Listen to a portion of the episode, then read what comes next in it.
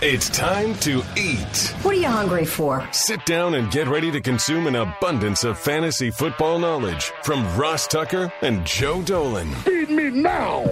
I'm starving. On the Fantasy Feast Eating Podcast. Yeah, let's eat, baby. It is the Fantasy Feast Eating Podcast, presented, of course, by who else but DraftKings. I'm Ross Tucker, former NFL offensive lineman, five teams, seven years, Washington, Dallas, Buffalo, New England, Cleveland for a glorious month in 2006.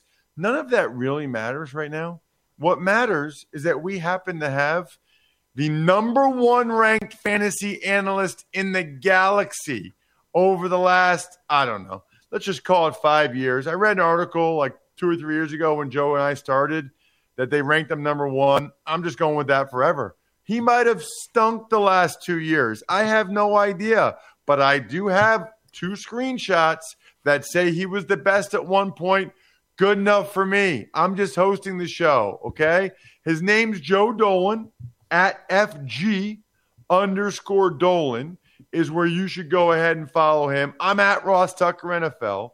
We are at Ross Tucker Pod. And what I'm trying to do is help you guys win. Win bragging rights, win money, win whatever it is that you need to do. Part of the way you do that is you go to fantasypoints.com and you use the code 22feast for all of their incredible information.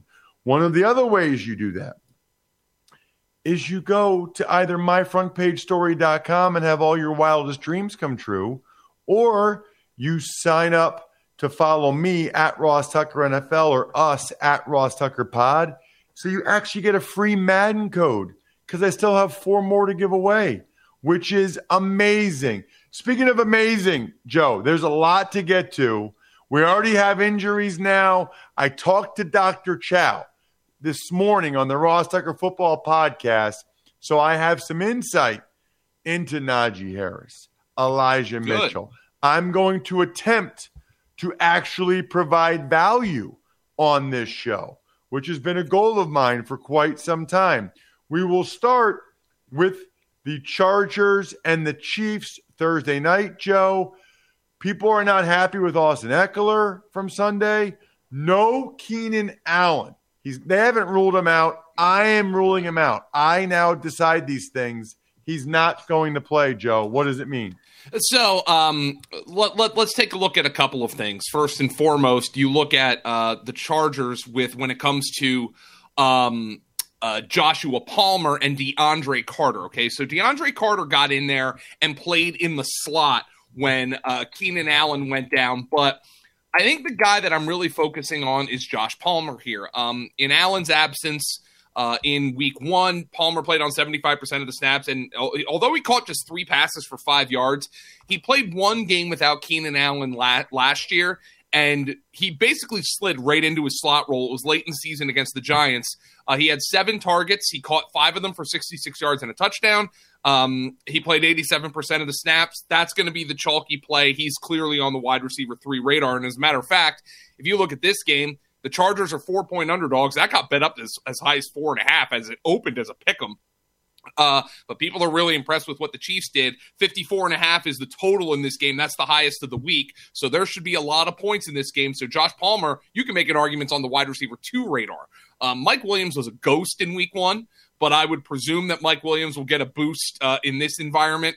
Um, the Chiefs are going to be down Trent McDuffie, who is um, their, their rookie um, uh, first round pick who was who was playing in week one, doing pretty well before he went down with an injury. So there's an opportunity for points to be scored here. DeAndre Carter did score a touchdown in week one, and I think for those playing single game DFS and and maybe even full slate Thursday to Monday on DraftKings could use him as a money saving tactic in a potential high scoring game.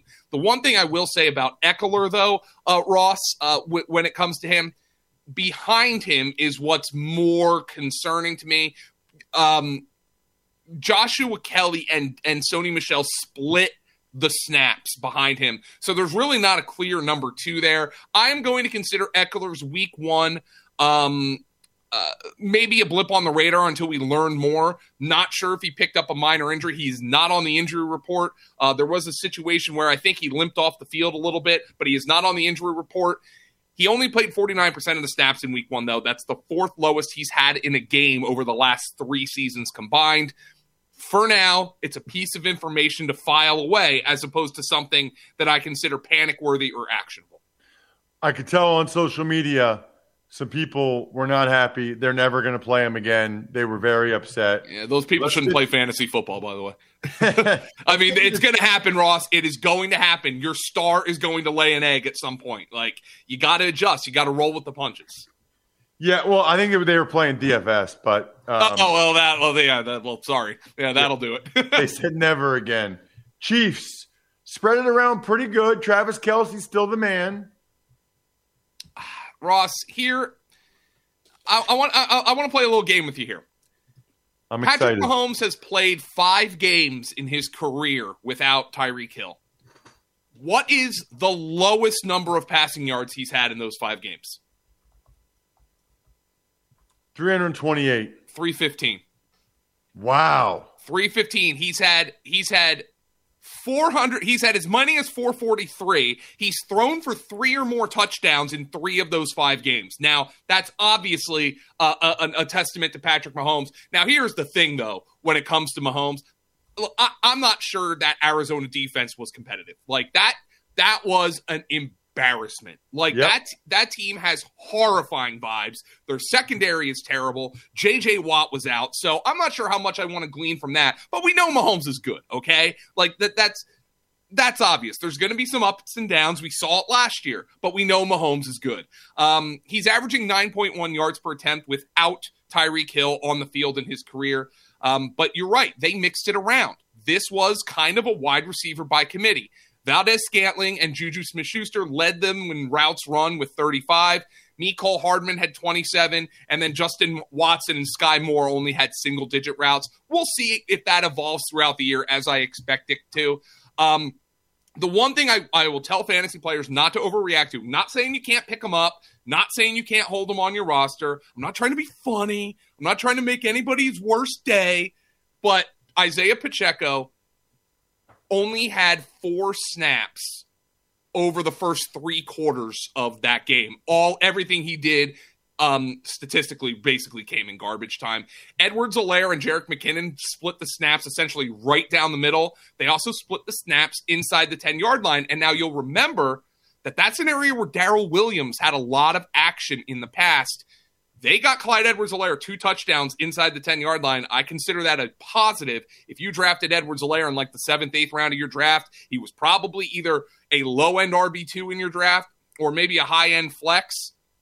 That's a guy I'm, I'm using, and I'm interested to see what Jerick McKinnon's role is in what should be a more competitive game. The Chargers are going to give the Chiefs way more problems than the Cardinals did. The Chargers defense was all over Derek Carr, even without J.C. Jackson. I don't expect J.C. Jackson to play in this game, um, but Khalil Mack was dominant in his first game. They got Bryce Callahan um, who's one of the best slot corners in the NFL. The Charger defense is going to provide way more of a challenge to the Chiefs. I'm excited to take information away from this Chiefs game because I want to see what their team looks like in a more competitive environment, and I'm expecting it on Thursday night. What about the Dolphins in Baltimore against the Ravens, Joe? Yeah, so we've got Miami catching three and a half on the highway in this game. Uh, it is a 44 and a half point total. Now, that has been bet down. The total has been bet down from 46. That was the opening total. And part of the reason is because I think um, Mike McDaniel came out and said, hey, you know, we like what the offense did, but this is still the defense's team. And, uh, and you know, the, the Ravens put up 24 in week one on, on a non competitive Jets team. Again, co- expecting more com- competition in this game. But for Mike McDaniel, they were 61% pass on early downs. Um, a lot of play action, which is Tua Tagovailoa's big time. That's his that's his forte. Um, Tyreek Hill had the fifth highest wide receiver. You'll this will be a theme on this program, by the way. Wide receivers in new homes getting absolutely peppered with targets in week one. Tyreek Hill had the fifth highest target share in week one. Um, Jaylen Waddle scored the long touchdown.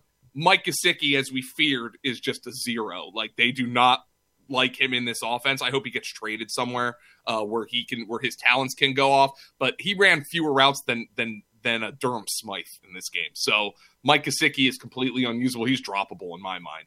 Um, Chase Edmonds, double Raheem Mostert's carries, more routes run than Raheem Mostert in week one. Edmonds is the clear number one back for the Miami Dolphins right now. He's on the RB2 radar against Baltimore here in week number two. Mostert is just a bench hold at this point for me. Um, but good signs. Uh, I think they're, they're going to use play action with Tua. Now, I didn't think Tua was overly sharp in that game. With the weapons he has, it might not matter. What about the Ravens? They didn't run it great. Uh, it was interesting, by the way. Dr. Chow said on the pro uh, on Ross Tucker podcast today he doesn't expect J.K. Dobbins until October, which I thought was noteworthy. Yeah. Did Your you thoughts it? on the Ravens? I mean, did Dr. Chow obviously go into the fact that apparently he tore his hamstring in addition to his ACL and his LCL, and that's a horrifying injury. It's not good. No, yeah, and, and, he was acting like he'd be back for the first game. I don't know when he'll be back. Yeah, he was hooting and hollering at anybody on Twitter who suggested otherwise. Hey, good, good for you, but uh, uh, you know, I don't need to be on anybody's bad side, but obviously he's not ready to go. Um, I think it speaks to what they think of this backfield that Kenyon Drake, who they picked up off the scrap heap like a week and a half ago, led them in snaps, like by far, by the way, 59%. He's the only running back here you can even consider using. Mike Davis, 12% of the snaps. I mean, he looks like he was a throwaway fantasy pick at the end of the year. Um, Lamar Jackson hasn't scored a rushing touchdown since early in 2021. And his 17 rushing yards in week one was his lowest total since week five of 2020. Um, fortunately, he threw three touchdown passes. That'll help. Um, that'll help settle matters up. But you want to see Lamar Jackson run a little bit more, and you have to wonder if he will again in a more competitive game. Now, the Ravens are going to be down most likely to their number three offensive tackle. That's Patrick Mekari, uh, their left tackle, because Ronnie Stanley's still dealing with the ankle injury from last year, and Ja'Wuan James tore his Achilles in the week one opener. They cannot stay healthy on the offensive line, but Mekari has done an incredible job. I think he started out as a guard. Now he's kind of like cross trained to be a swing tackle. He's done a really good job and has been a key player for them. But ultimately, you want to see Ronnie Stanley back. I'm just not sure it's going to be um, this week. Uh, the Ravens do not have great wide receiver depth. Um, they had multiple tight ends on the field for 43% of their passing plays in week one, which quite frankly was fewer than I expected. Um, but Mark Andrews is their number one receiver. We need more out of Rashad Bateman. Again, not sure how much this had to do with playing a non competitive game, but uh, Bateman just had two catches. Fortunately, he had the 55 yard touchdown, which really helps matters. Um, but he played just 66% of the snaps and he ran a route on 73.5% of Lamar Jackson's dropbacks, which is not what you want to see from a number one wide receiver. Mark Andrews, by contrast, ran a route on 94% of Lamar Jackson's dropbacks. So, when it comes to Rashad Bateman, I want to see more. I'm not panicking. Um, let's see what happens again in a more competitive environment. We should get that. These are just some stats to note. By the way, Devin Duvernay, he scored two touchdowns, but didn't run nearly as many routes as even Bateman did. So I'm he's he's a viable pickup, but uh, prepare to be disappointed. Let's put it that way. The Jets are playing the Browns. Looks like Joe Flacco starting again at quarterback, Joe. I mean, Joe Flacco dropped back 60 times. I mean, uh, how, how are you? I don't know how a team in 2022 can expect to be competitive when Joe Flacco's dropping back six times. The line has moved here. Um, it opened at four and a half. It has moved to the Browns minus six across the board. The over under opened at 43 and a half. That's been bet down to 39 and a half in a lot of spots, which says to me everybody expects a god awful fantasy game here. Now, Breece Hall and Michael Carter combined for 19 targets in week one. I'm really not sure what's going to happen going forward there. Carter played well, but he also dropped a touchdown at the end of the game. I think both of those guys are flex plays right now. Um, Carter got 11 early down carries um, to Breece Hall's six, but they ran virtually the same number of routes uh, 28 for Carter to 27 for Hall. Um, Carter ed- held the snap edge, but both of these, this is a backfield split right now, and they're both kind of flex plays for me. Um, Garrett Wilson is officially the number three wide receiver behind Elijah Moore and Corey Davis. Um, Moore was by far the number one receiver for the Jets, running a route on 90% of Joe Flacco's dropbacks. Um, Davis was at 68% and Wilson at 56%. Really, the only, I know Corey Davis came through at the end. Really, the only wide receiver you can consider, in my mind, from the New York Jets at this point is um, is Elijah Moore. And here is a note for you tight end streamers out there. Tyler Conklin, tight end for the Jets, was one of only five tight ends in week one to, to run 90% or more of the of his offensive snaps. He blew away CJ Uzomah in both snap count and, and routes run. Tyler, I know uh, you want to hold your nose when you're dealing with Joe Flacco, but Tyler Conklin is basically the undisputed number one tight end. He scored their only touchdown. Just something out there. Maybe you, you, had a tight end you're disappointed by in week one. Tyler Conklin's available in virtually every Yahoo league, and he was out there for virtually every snap. That is something that is worth pointing out. Browns are interesting. We know Chubb's a stud.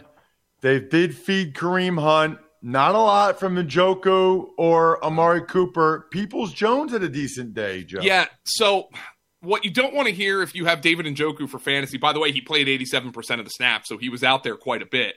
But what you don't want to hear is uh, what uh, uh, Kevin Stefanski said. Oh, he did a great job in his role as a blocker. Yeah, that's what you want to hear from your fantasy tight end. One catch for seven yards. Uh, he's on the bench until further notice. But otherwise, the Browns played kind of exactly how we anticipated they would play. They were extremely run heavy on early downs, 61.8%, third highest rate in week one. Um, and it's the exact same backfield split we've, we've always seen. Nick Chubb had double Kareem Hunt's carries, 22 to 11. Hunt doubled Chubb in routes run, 25 to 12. Both of them are weekly starters for me because this is how I anticipate the Cleveland Browns are going to play offense. Um, and Jacoby Brissett did not play well in this game. Um, just 67% of his throws were were deemed catchable and on target by Pro Football Focus. Um, which is probably part of the problem with Amari Cooper, who's more like a wide receiver three, wide receiver four than anything. Peoples Jones, he's got a lot of ability. He's a bench stash for me, not somebody I'm excited to play without more data uh, and, and without more data points and without more information um, than just one game from the Jacoby Brissett era of the Cleveland Browns offense.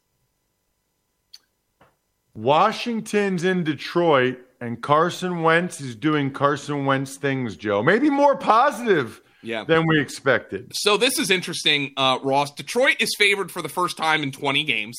They're one and a half point favorites. Bet down. This was when this opened. The Durs were a two and a half point favorite. That has flipped. The Lions are now favored by a point and a half. I believe that got up to as high as two and a half. Um, and the over has been bet up from an opening line of 45 and a half to 49. So a lot of over money. I think a lot of people saw Washington in week one, a lot of weapons for Carson Wentz. Detroit in week one, dominant run game, a lot of weapons for Jared Goff. A lot of sharp bettors are out there saying there is only one way to bet, uh, uh, only one way to bet the Lions right now, and it is the over. So that is something where the Lions could be now, Ross, in some very interesting fantasy games going forward. But let's start with Washington. Carson Wentz distributing his targets across the board maybe a little bit of a concern for Terry McLaurin. Four targets for McLaurin. That's fewer than Curtis Samuel, obviously, who had 11, Antonio Gibson, who had eight, and they got him out there on the perimeter. By the way, Gibson is a strong RB2. Um, even if he's not going to get all the carries, the fact that he had that great game as a receiver is, is encouraging to me. Terry McLaurin gets four targets in week one, fewer than Logan Thomas, who's 31 and is coming off an exploded knee hopefully just a small sample size, but something to consider. Jahan Dotson obviously scored the two touchdowns, and I think Jahan Dotson's just spectacular. So I would expect that there's going to be some pains here because Carson Wentz is the quarterback. He threw those two atrocious interceptions. One was, to be fair, a spectacular play by Travon Walker. Um, but the thing that I liked about Wentz in that game was we didn't turtle. You know, he came back and um, Greg Cosell always used to use the term that Eli Manning would get like amnesia after he threw a bad interception, and it was a positive trait because quarterbacks are occasionally, some more than others, but are occasionally going to make a bad play. You got to forget about it. In the past, I think those things spiraled for Wentz. In week one, I didn't see that. He went after the interceptions. He makes the great throw to Terry McLaurin for the touchdown. He's leading the commanders to a win. Um, so I'll give Wentz some credit for that. He's a viable streaming option this week. And Logan Thomas, by the way, um, if you're desperate for tight end, I know I mentioned Tyler Conklin. I thought he played over 60% of the snaps in week one. That's a big positive for me. And they could increase that going forward, especially given we know uh, Wentz's proclivity for throwing to the tight end. Exactly correct. The Lions, Joe, the Lions. Yeah. Their offense looked pretty good, man. D'Andre Swift's got some serious juice, and the O line is for real. Yeah, the O line, I think that was a, a, big concern. D'Andre Swift chunk run after chunk run. Now, you would anticipate, Ross, that the commanders would tackle better than the Eagles did. Like the Eagle, I mean, sometimes when, when people ask me, what happened to the Eagles defense? I said, first and foremost, the Lions are probably a little better than people thought. Um, heading into week one, they're going to be competitive this year. But also, I look at it from the perspective that, you know, Pro Football Focus ranked the Eagles dead last in the NFL in tackling in week one. And sometimes that's all there is to it. The Eagles could not tackle D'Andre Swift. They couldn't tackle Jamaal Williams. They couldn't tackle uh, Amon-Ra St. Brown. They just could not tackle in week one. That being said, D'Andre Swift's an RB1. In his last 11 fully healthy contests, he's averaging 19.4 fantasy points per game in PPR. Those are top five level numbers. And if the Lions are going to be better on offense, and I see no reason to think they won't be, then D'Andre Swift can occasionally seed a goal line touchdown to Jamaal Williams, who plunged in two runs from the one yard line. Um, you just hope at this point that D'Andre Swift doesn't get tackled at the one and they put Jamaal Williams in the game because that's where Jamaal Williams is going to make his impact because Swift still doubled him up in snaps 67% to 33%. Oh, and by the way, Amon-Ra St. Brown. He has eight plus catches in seven straight games. This is from Rich Hribar. That is one shy of the all time record. Antonio Brown and Michael Thomas. Wait, wait, wait, wait, wait. Say that again. Amon-Ra St. Brown has eight or more catches in seven straight games. That is one shy of the all time record. Wow.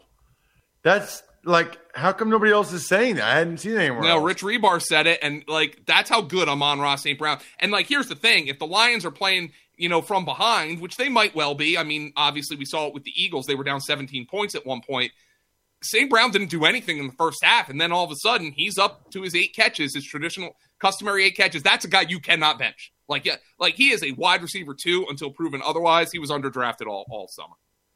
Okay, how about the Colts and the Jags? Colts really let me down, Joe. Well, this is their house of horrors, Indianapolis. They they I don't think they've won in Jacksonville in like eight years. Um, okay, so this opened Ross at six and a half.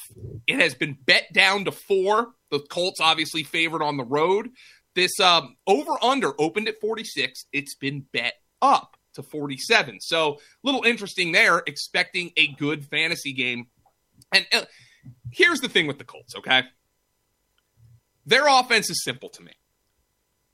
It is Michael Thomas, excuse me, Michael Pittman, Jonathan Taylor, and part time players. That is what their offense is. And we know, I've said it on this very program. Matt Ryan has fe- supported a PPR wide receiver one in 13 of his 14 NFL seasons by fantasy points per game. What did Michael Pittman do in week one? Nine catches for 121 yards and a touchdown. That'll play. He had 13 targets. All other Colt wide receivers combined for 14 targets and 8 for 109 receiving. Alec Pierce and Ashton Dulin each dropped a touchdown. Only Parris. Uh, so Pittman played 98% of the snaps. The only other Colt position player to play more than 80% was Matt Ryan. And among the other wide receivers, the only one to clear a 60% snap share was Parris Campbell. So the Colts, to me, from a fantasy perspective, are Jonathan Taylor, Michael Pittman, and in a projected high scoring environment, hope usually when the Colts are playing from behind and they are favored in this game, Nyheim Hines, who had six targets in week one, can be considered uh, as a flex play. But the Colts are favored in this game. So I'm not really sure it's the right spot for Nyheim Hines. If you want to talk yourself into Hines, consider that the markets are projecting a high scoring environment here between the Colts and the Jaguars. What about the Jaguars, Joe?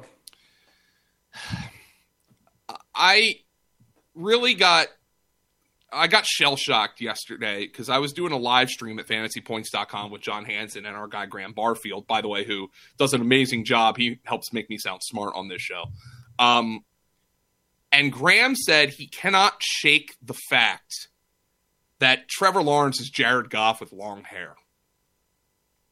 And that comparison just shook Trevor. Lawrence is who?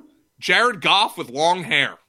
a, a, Uh, a very gifted passer who admittedly has more mobility than Goff, by the way, which is not for nothing, but a very gifted passer who's nonetheless very programmed.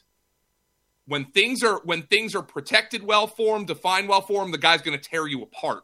If you get him off his spot, you see some of the inconsistencies. He's from a fantasy perspective, he's been QB 16 or worse in 14 of his 18 career games. So he's been a fantasy non-factor.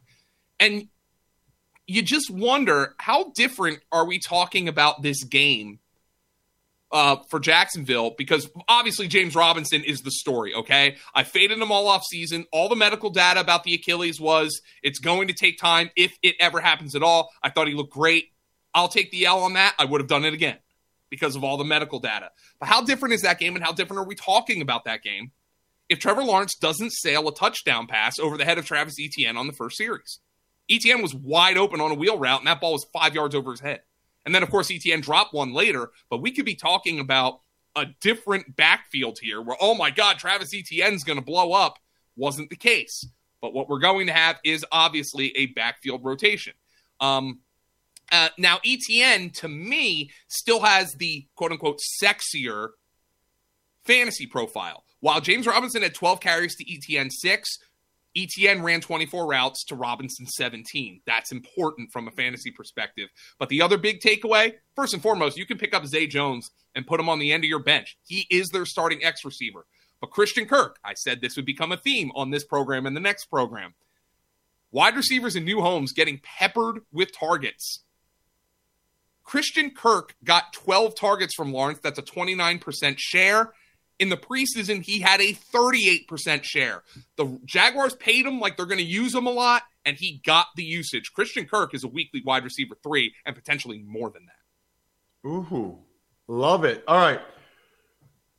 Bucks and Saints, Joe. Now, did Dr. Chow tell you tell you anything about Chris Godwin? Yes. Doesn't think he's going to play till October.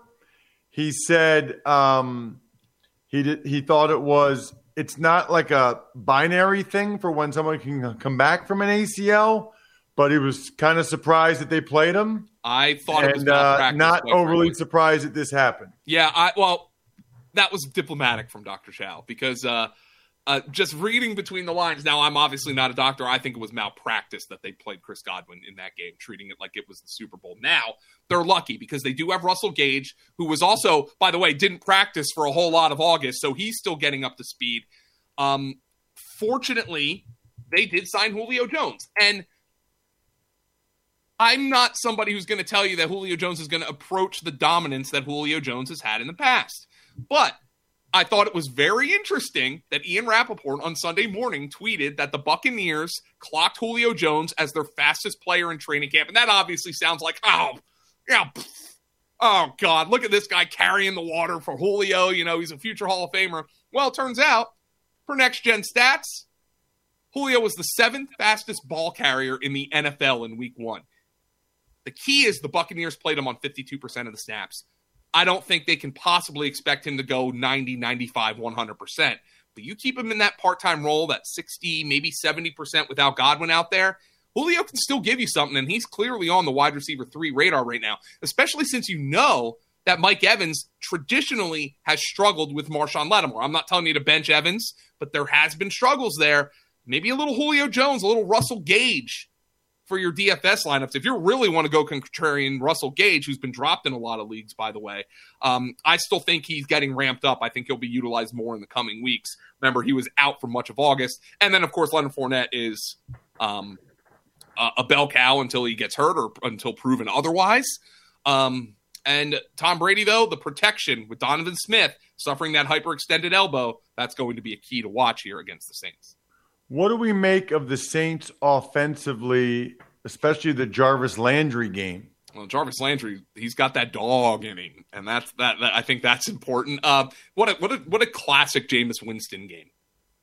Absolutely nothing for three quarters, and then the guy looks like Peyton Manning with a rifle attached to his arm for the last 10 minutes of that game. Like, what a classic Jameis game. Um, look, what, what, what, what we can see here is they have weapons, and Michael Thomas looked very good. Jarvis Landry looked very good, and Olave gives them not really something that I would consider fantasy relevant right now, but he gives them that spacing uh, that that offense needs to create opportunities underneath for Jarvis Landry and Michael Thomas. That's good.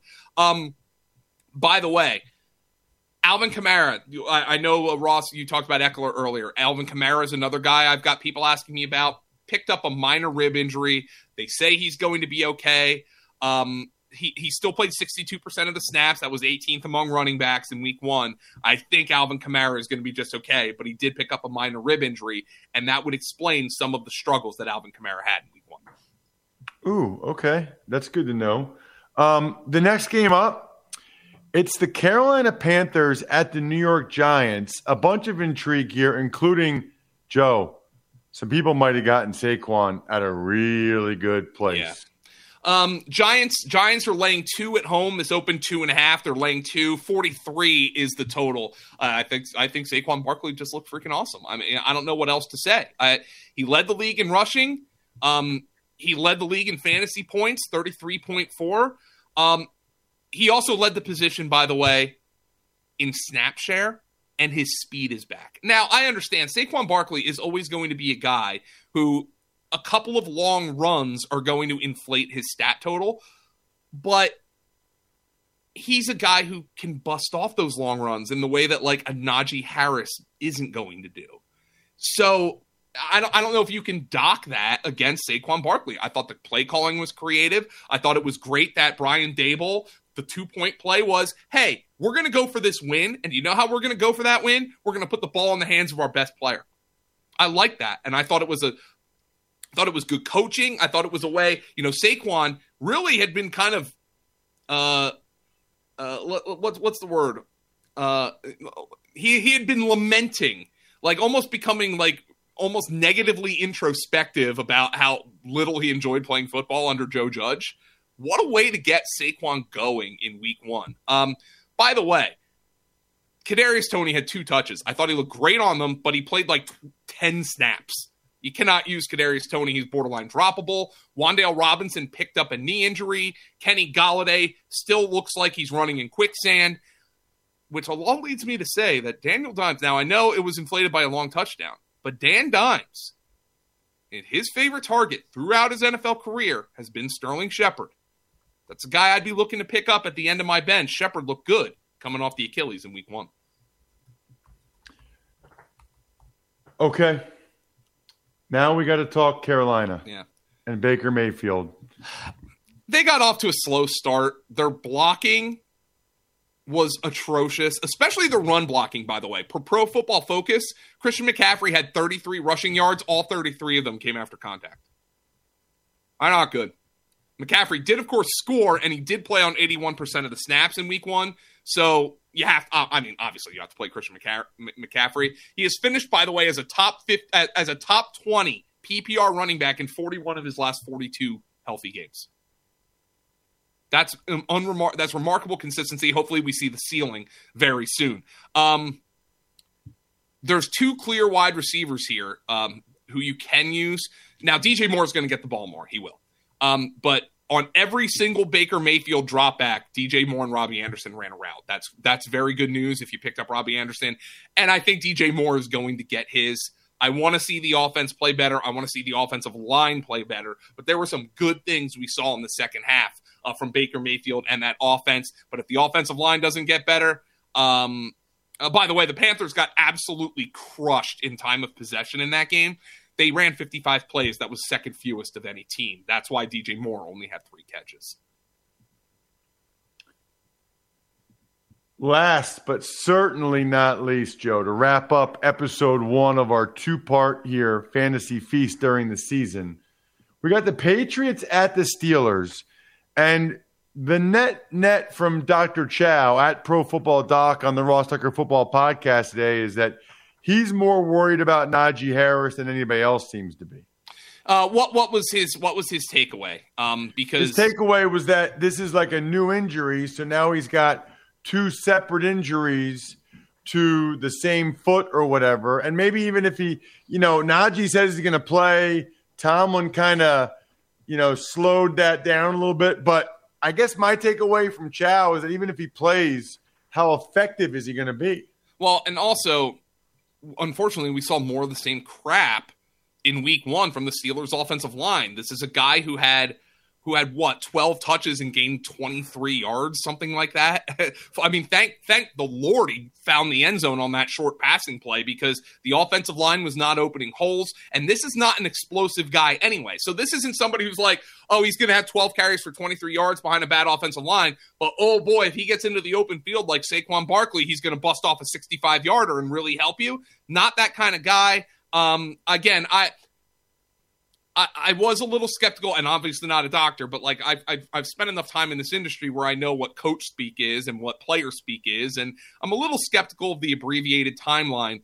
And but go given how the offensive line looked, I don't know if I'm all that excited about Jaylen Warren either. Mike Tomlin said uh, the biggest positive from Jaylen Warren in Week One is that he didn't pee his pants. Literally, that's what he said. That was the biggest positive in his NFL debut in a big spot, playing in overtime. Um, really hard for me to be optimistic. Oh, and by the way, uh, Mitchell Trubisky ain't it. Like he just ain't. Like it, it's the same crap we saw from Mitchell Trubisky in Chicago. Just doot doot dink and dunk. He'll be inaccurate down the field. Diontae Johnson had 55 yards on 12 targets. That's just not going to cut it on a consistent basis. I, it's the same crap from this offensive line, and they needed to put more resources into it, and they didn't do it. The Patriots offensively, Joe, not real good either. Oh. Now, Ross, Bill Belichick is obviously maybe the greatest coach who's ever put on a headset. Certainly the greatest coach who's ever put on a cutoff hoodie. But how did anybody think a Joe Judge, Matt Patricia, Frankenstein's monster offense was going to work? I I don't know, man. Mac fortunately Mac Jones seems to be okay. Um, Ty Montgomery got put on IR. Like, here's the thing I hate about three running back rotations, by the way. They rarely work except on, on teams that run a lot of plays, can get three guys into a rhythm. They're just putting guys out there. They talk up Rhamondre Stevenson all off season, and he runs the fewest route. He runs fewer routes than Damien Harris in that game. Ty Montgomery has 13 yards on six t- opportunities and falls into the end zone on a wide open flat pass. Now he's on IR. Hopefully that helps them kind of restrict their offense, get it back to just run the ball, get Najee Harris, uh, uh get uh, excuse me, Damien Harris is the early down, Rhamondre Stevenson is the third down guy. That's clearly something I want to see. But their offensive line could not block in the preseason, and it can't block right now. This is this this has the potential to be ugly. Pittsburgh is catching one and a half at home off the off an emotional win. That total opened at 43 and a half. It's been bet down to 40 at some spots. So again, a game where there is a ton, a ton of under money coming in, and I cannot argue with that. Not the greatest fantasy spot here. That'll do it for episode one of the show that's so nice we do it twice. He's Joe Dolan, an absolute fountain of information at FG underscore Dolan. I'm Ross Tucker at Ross Tucker NFL. We'll get you all the late games on Sunday and the two, not one, but two Monday Nighters on episode two of the Fantasy Feast podcast. Make sure you're subscribing. Make sure you listen or watch youtube.com slash Ross Tucker NFL. Both episodes. I'm stuffed, but as always, room for dessert. Thanks for listening to the Fantasy Feast podcast. Make sure to also subscribe to the Ross Tucker Football Podcast, Even Money, Business of Sports, and the College Draft. All available at Apple Podcasts, rosstucker.com, or wherever podcasts can be found. Without the ones like you, who work tirelessly to keep things running, everything would suddenly stop Hospitals, factories, schools, and power plants, they all depend on you. No matter the weather, emergency, or time of day, you're the ones who get it done. At Grainger, we're here for you with professional grade industrial supplies. Count on real time product availability and fast delivery. Call clickgrainger.com or just stop by. Grainger for the ones who get it done.